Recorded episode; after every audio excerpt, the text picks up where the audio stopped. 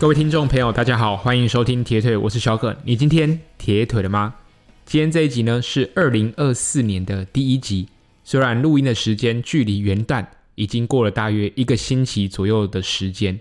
不过呢，在这边还是要先跟大家说声新年快乐。但在今年的开始呢，其实对日本来说并不是太平静。在今年的箱根驿传之前，就遇到了日本大地震。从新闻上面可以看到，其实有很多道路的坍方，甚至房屋的倒闭。其实地震对于台湾或是日本来说，不能算是司空见惯，但是它对我们社会所造成的阴影，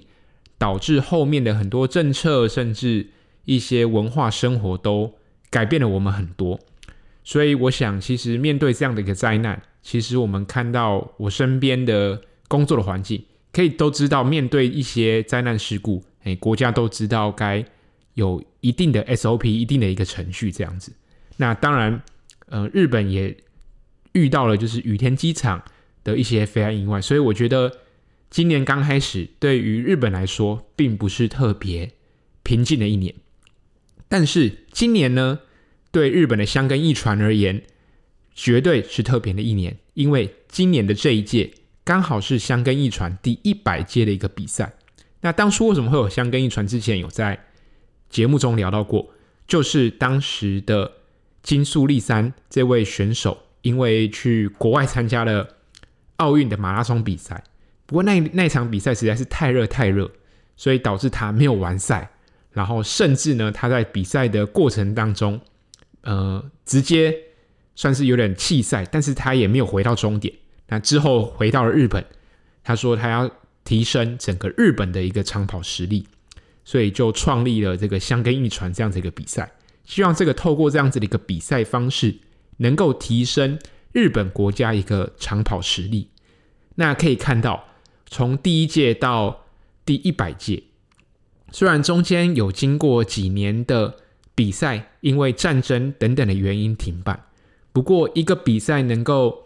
存在那么久，真的是非常非常的不容易。可以看到，其实像是波士顿马拉松也已经一百多届，那现在要听到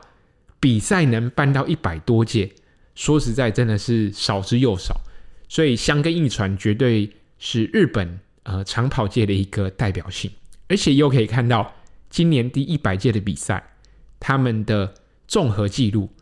仍持续的在更新当中。所以我们知道这个长跑的记录，呃，这是不断的提升，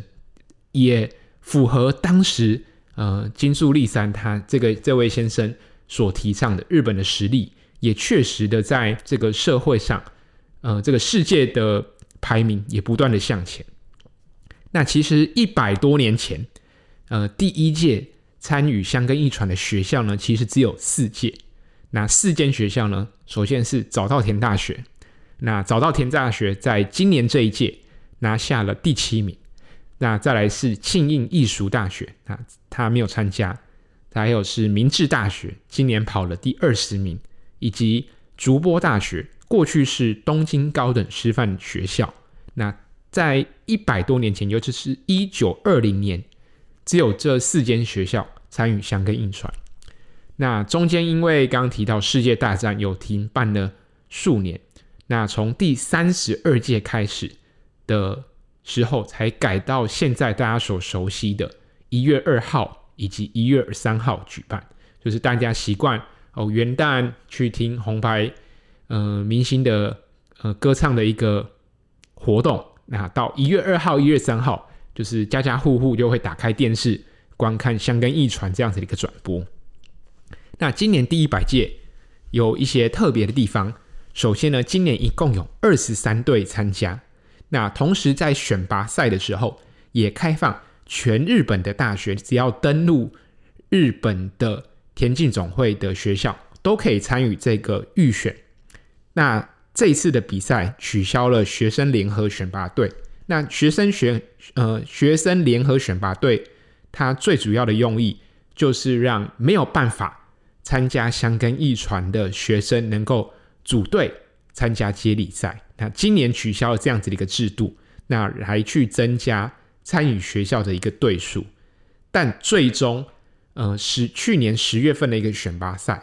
仍然也只有关东地区的学校能够参与到箱根一传，所以可以知道，其实大部分在日本，你高中毕业之后，如果你是想继续朝田径这个项目去发展，多数呢都仍然会选择以关东地区的大学当成你的目标。那其实原本在这一届第一百届赛前拥有很多王牌的居泽大学，最终只拿下了第二名，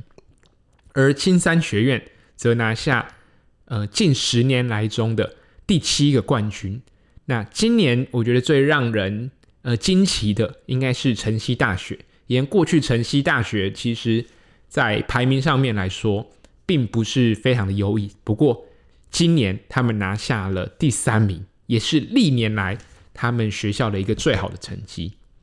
那通常啦，其实呃这一集并不是来想来探讨太多比赛的内容，只是想透过这个比赛的一些结构来去回馈到我们平常训练的一些盲点，或者是说，哎，其实有哪一些亮点是我们没有被发现的。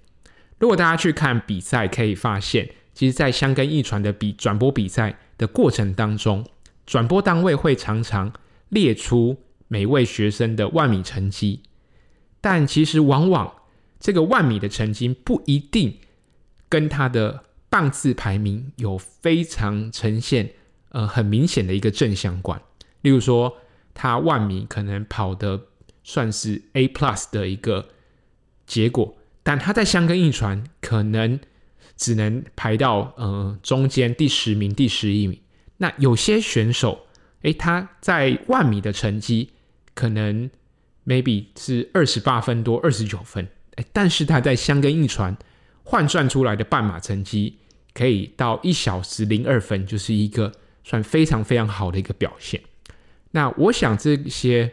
里面的因素很多，那尤其像跟一传。应该也不止箱根驿传，应该说接力赛这样子一个东西，在日本是非常特殊也很常举办的一个项目。那接力赛很特别的地方，就是可以让原本表现并没有那么突出的一个选手，在这个比赛当中也可能展现超凡的一个成绩。但同时，也有人因为在接力赛的这样子的一个氛围当中，他可以有一些。诶，学长学弟之间的压力，或者是同侪之间的一个鼓舞，他在接力赛表现不错，但是可能毕业后在加入实业团之后的个人成绩中表现的就没有大家预期来的那么好。那其实，在箱根接力赛或者是接力这个比赛的当中，其实受到队友的表现的影响是非常非常的大。那其实为什么我会说？呃，在转播单位常常会列出学生的万米成绩，有时候会跟呃箱根一传跑出来的成绩没有办法呈现很高的正相关。其实最主要的原因，我自己推断就是说，其实万米是跑田径场，那在田径场的这个状况下，其实通常日本的选手成绩都蛮相近，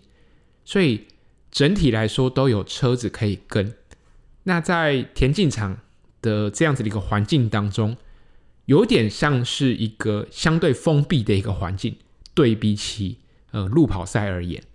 那在箱根驿传的比赛当中，其实呃要在二十一公里，就是平均下来看下来，就是假设你在一个半马的一个距离，其实你不会像一般的路跑的比赛是有集团，除了第一棒以外，后面可能呃二。呃，三四五或者是附录回去的一些选手，大部分都是属于诶独跑的一个状态。那跟呃大家可能集体前行到十五、十六公里，最后再分出胜负的那样子的一个比赛方式是很不一样的。就是可以看到像跟一传还有很多的转播车，因为每个选手之间的实力可能稍有落差，因为再加上呃接力赛的原因，所以。并不会形成呃集团的方式做前进。那最常遇到的就是独跑的一个情况。那在独跑的时候，每个人的实力就可以在那个时候被放大检视。那同时，我觉得箱根一传很重要的就是每一棒，就是每一个区间都有适合的选手。就像可能最明显的，就像是第五区，或者是第六区，甚至是所谓的花之二区，因为一些距离或者一些上坡等等的一些因素，然后导致呃教练的安排让选手去负责他适合的位置。呃，例如说像像适合跑上坡的，通常就很简单，就是会摆在第五棒。所以摆对位置这件事情来说非常重要。当然，这个就是属于教练的一个职责。那再来可以看到，从今年的记录仍然被更新，可以发现，其实目前的选手脚上的一个鞋子，也就是装备，仍在持续进化当中。可以看到，从去年开始，碳板鞋比起呃当初 Nike 的 Four Percent 出来的时候。其实真的是成长了很大段的一个幅度，那包含去年有许多世界纪录都被更新，可以知道碳板鞋的这个技术呢，仍然是在不断的被做更多的提升。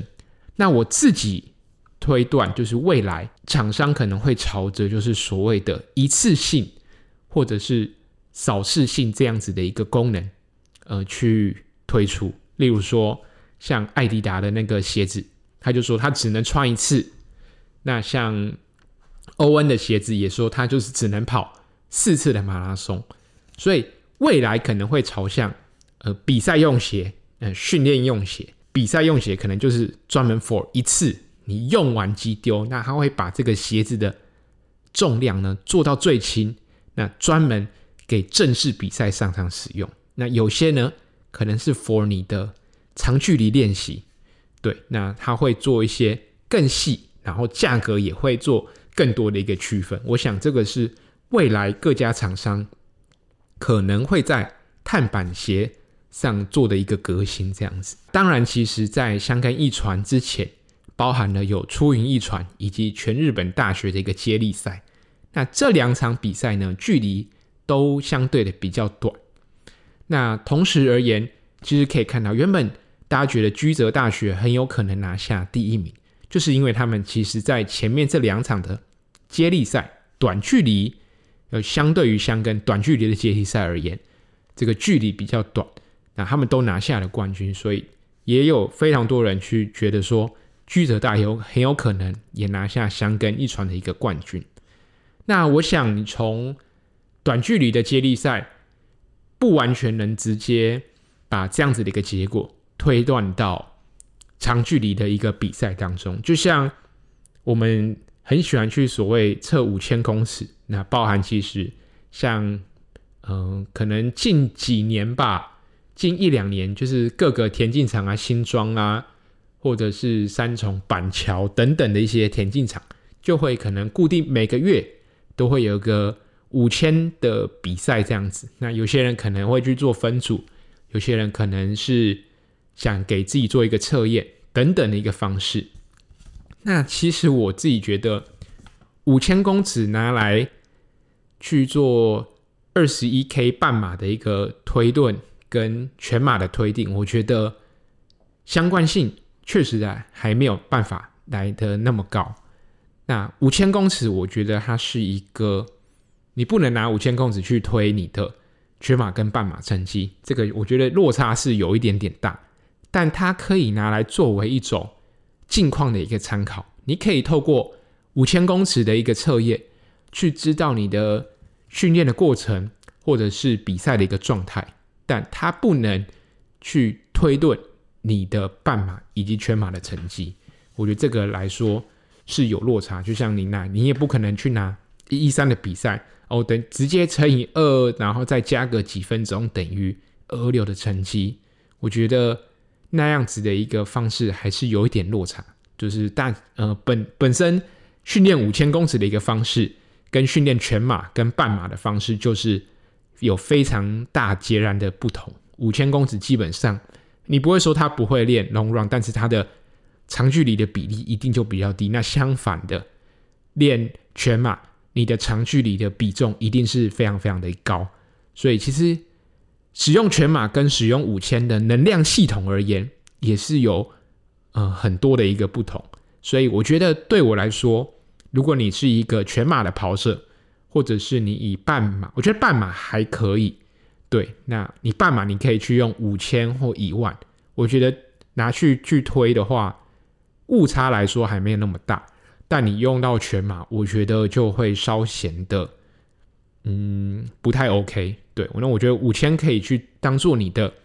状况的一个测验，它是一个还蛮不错的一个工具。甚至我觉得不一定要测到五千，能测到三千，我觉得都很 OK。或者是你可以去测看看，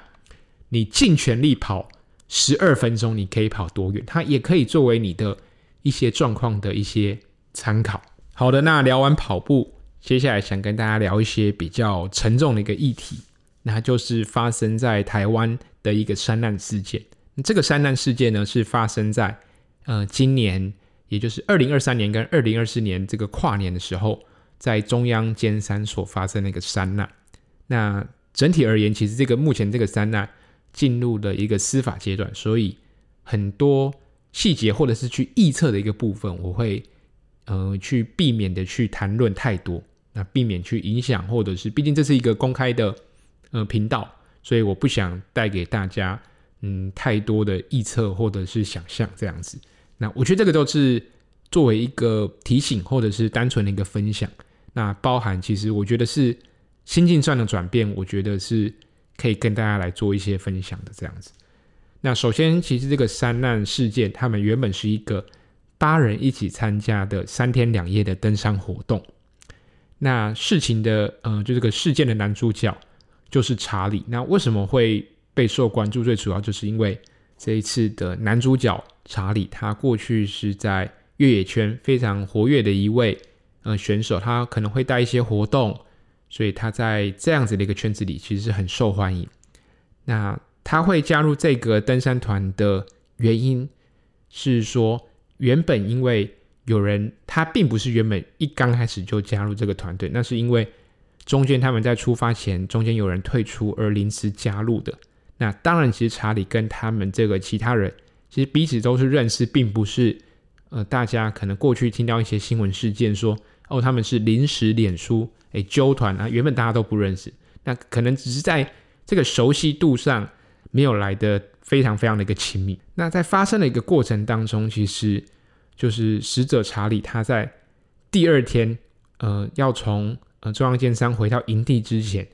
那中间遇到了一个落石，那打中了他的腿，导致他没有办法移动。那最后只有一位呃诚信的山友，就是他们这个八人里面的其中另外一个朋友，一呃陪同他这样子，因为他查理他的脚没有办法动。那其实隔天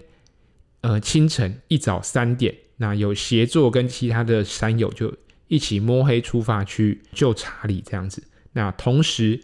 呃，在十点的时候有飞机，不过那时候因为天气的关系，飞机没有办法顺利的能够降落来去救援。那只有等到下午天气好的时候才顺利上机。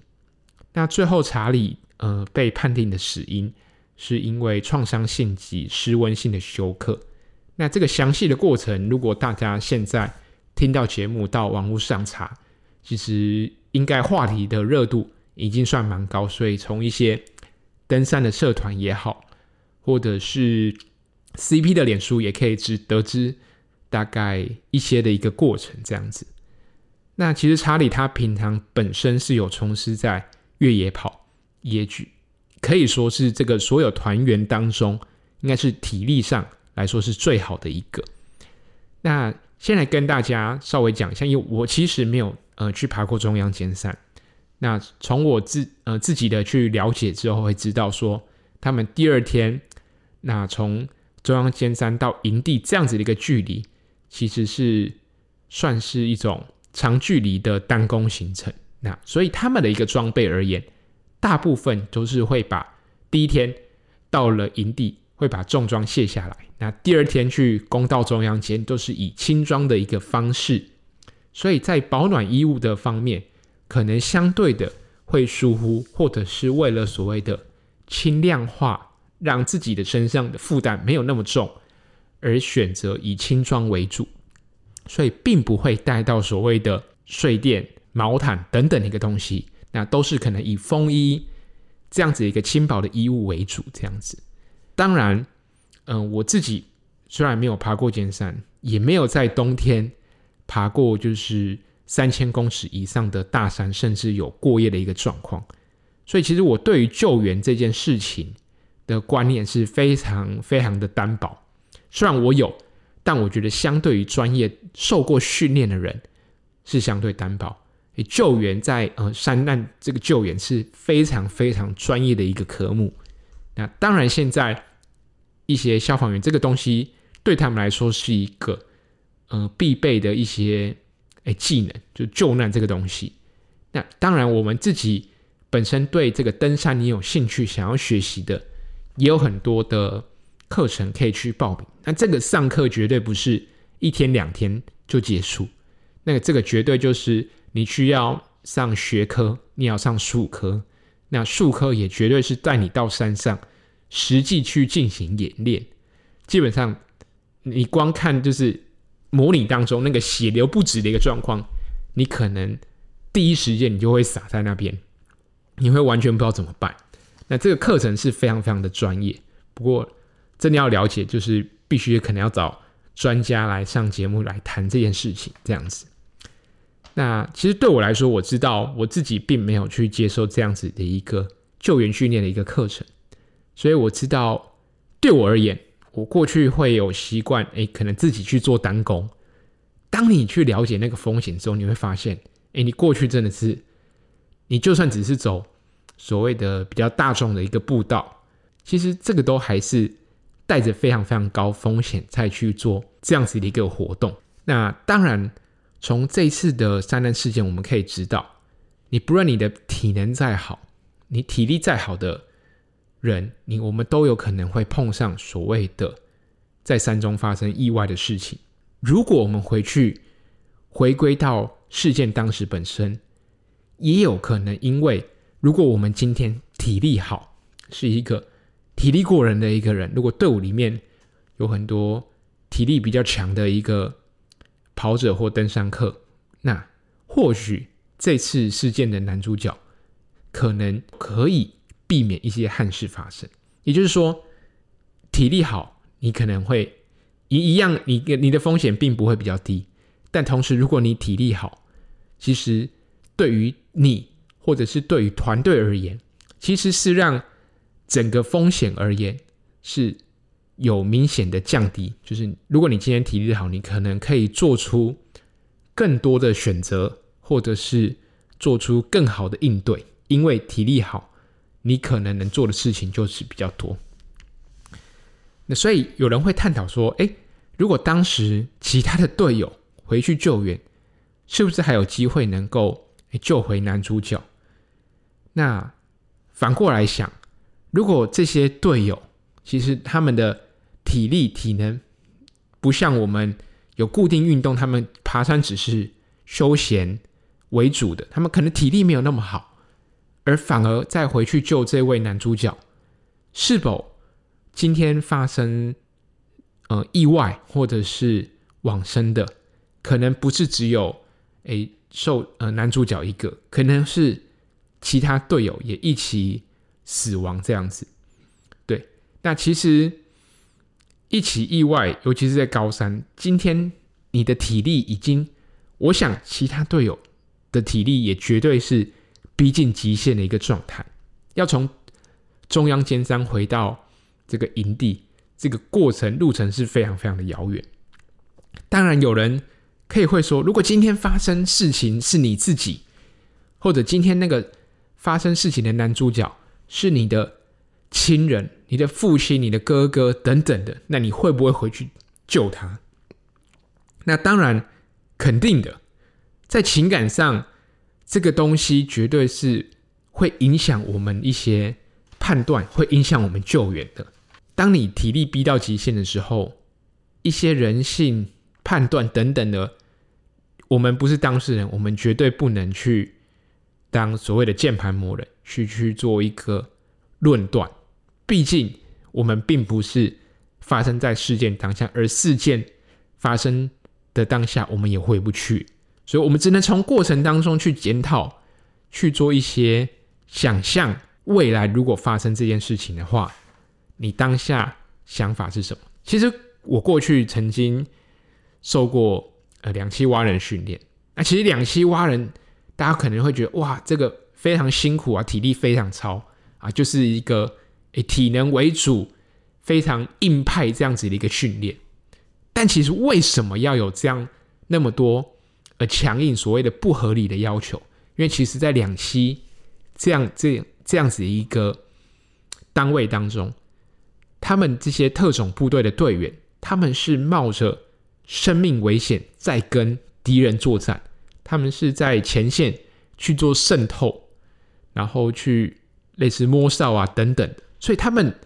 对于彼此呃队友之间的这个样子的一个生命是看得非常非常的重，所以真正的两栖训，它除了是体能上的付出之外，最重要的是去看每一个队员、每一个受训的一个学员，他们的团队观念、他们的合作的一个信念，或者是对伙伴这样子的一个呃彼此的一个羁绊，你会不会把伙伴的生命看得比你还重？这个东西比体能训练这件事情来得更重要。那要怎么去培养这些团队观念、合作，或者是把队友的生命摆在更前面，那就是从外在的方式去做下手。所以教官会在这样子的一个训练过程当中，给我们很多不合理的要求。当你们，因为教官知道，当我们把体力逼到极限的时候，我们就可以看出人性的那一面。当你真的很累、很累、很累的时候，你已经觉得不行的时候，你还会不会愿意伸出手去让你的队友？不限于在一个可能失去生命的一个情境当中，这个东西就是在受训的过程比体能训练更重要的东西，因为我们强调的是团队的一个观念，我们强调我们团队合作以及我们生命的一个羁绊。所以，其实把爬山想象成是在战场一样，毕竟山就是一个充满。变数的一个环境，而山，尤其在台湾，更是变化多端。你可能，其实你去爬山，等于就是把自己放在一个所谓的危险边际的一个情境当中。那当然，这样子的一个危险情境，会依照我们的能力，我们过去的一个训练，我们自己的判断力，来去修调这样子的一个风险系数。而且，我们大部分的人去爬山，可能都没有想过。山难会发生在我们自己身上，但从事铁人三项或者是户外运动这几年，不论是去呃跑步也好，就算只是去家里附近呃跑步，或者是去刚提到的去单工，或者是今天只是去户外骑个脚踏车，其实对我来说啦，每一次出门做这些户外运动，要付出体力的。这些活动的时候，其实我都是抱着一种可能出得了家，但回不了家的一个准备。那包含其实，在三年三年前吧，三年还是四年前，那曾经我们一起要去做，就是骑一日北高。那那时候在西滨刚好遇到了一个摔车意外。那同行的有人就是因为。西滨的道路的坑洞，其实它路面并不是很好，所以它前轮弄到了这样子的一个比较深的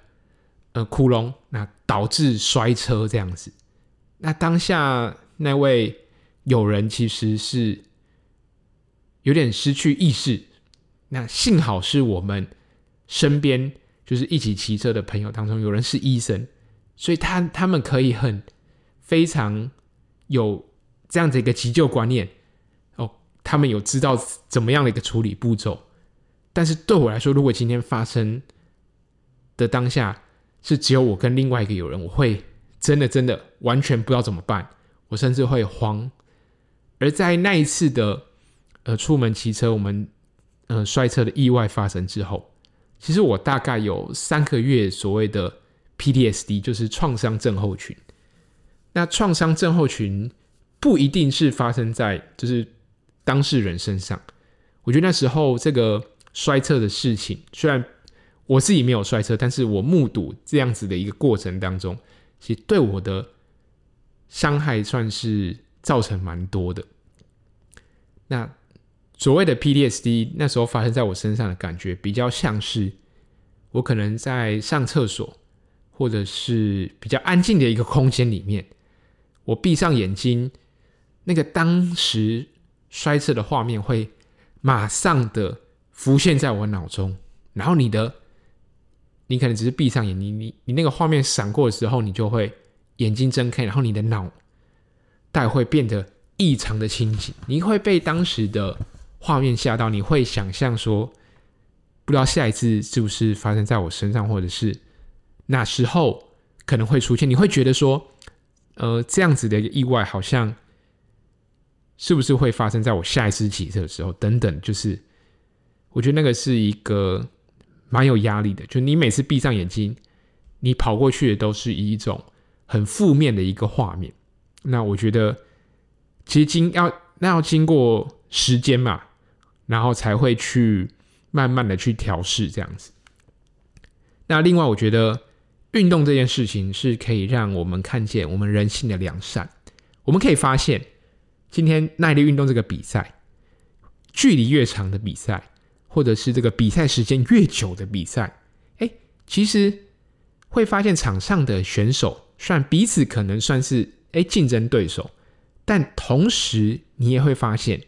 在越长距离的比赛，像是超马、二十四小时、四十八小时的耐力赛、FXT 这样子的比赛，会发现说，很多时候让你继续坚持下去的，呃，并。并不是哎，呃，你你你可能会想说，哎，是不是哦？你想到你自己的小孩在帮你加油等等，其实还好。往往会让你坚持下去的，可能是场上的一个其他的朋友。就像我们可以看，呃，五一五的比赛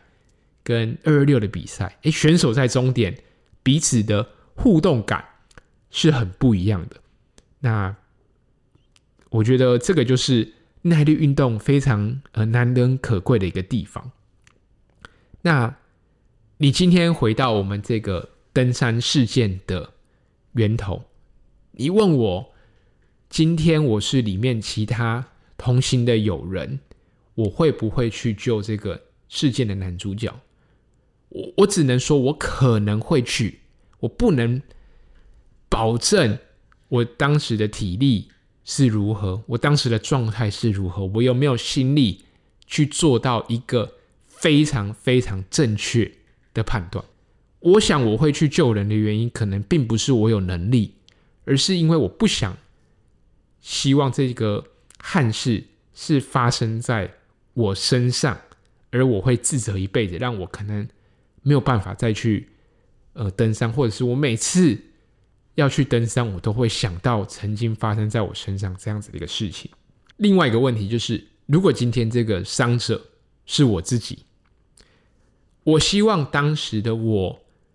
是非常痛苦、寒冷的。那至少在最后，可能 maybe 离开人世前的最后几秒，我可以去看淡，或者是去。反而是用一种，嗯、我可以笑着面对死亡，我觉得可以这样子讲。我觉得那是一个我常常会去一直思考的问题。我就是我今天出门，如果发生什么意外，而我是在骑脚踏车，我是在跑步，我是在爬山过程，我是在做我喜欢事情的一个过程当中，而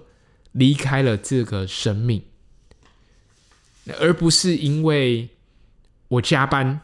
加到可能突然心肌梗塞，或者是因为在做一个我不乐意做的事情，然后我被逼迫的一个状态下来去面对死亡。如果我觉得我可以在我自己喜欢的世界里面，嗯，失去了生命，我觉得我是幸福，而且我是不后悔的。那当然，节目的最后，我觉得我自己的听众其实大部分都是以从事铁人三项为主的。那对我们而言，爬山啊，或者是单攻这样子的一个户外运动，其实我建议还是一定要找比较熟悉山林的一个队友，也避免自己独攀或者是意外事件的发生。那我，但我并不是说自己一个人独攀并不好，而是我完全没有这个意思，就是还是可以独攀，但同时你的安全系数、你的安全边际可能要控管得更严格。那同时，第二点就是，其实体力好，并不代表你去从事户外运动就没有风险。那你今天越是挑战难度越高的一个户外活动，相对的，你的安全的底线就要守得更好。今天一个天气不对劲，你可能要马上当机立断的选择撤退。我还记得，可能四五年前吧，有一次我跟我的同事他们没有在从事太多的户外活动，那那时候去揪爬嘉明湖。那到了那个向阳登山口，其实是下着大雨的，然后他们就在讨论说，到底要不要进去爬山？其实我当下我是其实蛮坚决去爬山，但最后大多数人选择撤退，我是抱着一个非常心情非常。难过，或者是有点生气的感觉啊，回到了台北这样子。那事后回想，包含到我现在，我会觉得，我当时如果选择爬山，带着大家一起进去，我我现在觉得，我当时的我真的是会非常的自责，然后我会觉得，我现我现在回想起当时我自己，我会觉得他是一个呃非常不成熟的一个想法，你应该。不是抱持的那种生气的态度去面对说，说啊，怎么会遇到下雨这种坏天气？因为当时的我觉得体力好，你可以去应付所有的困难跟挑战。但现在的我是抱持完全不同的一个想法在面对当时的一个事情。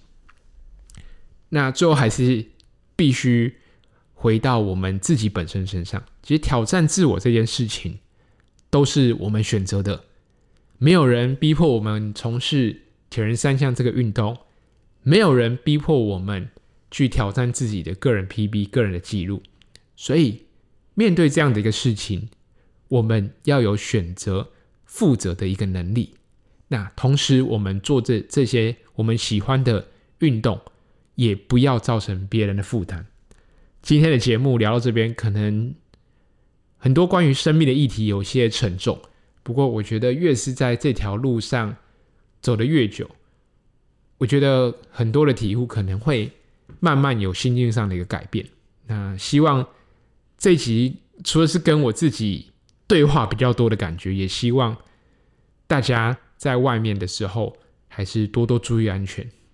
也希望大家在今年二零二四年的时候，我觉得每一年我的愿望其实都差不多，越是。呃，在你经过受伤，你经过低潮，你就会希望说，能够健健康康，然后从事我们喜欢的运动，我觉得就是一件最幸福的事。今天的节目就到这边，我们下一次再见喽，拜拜。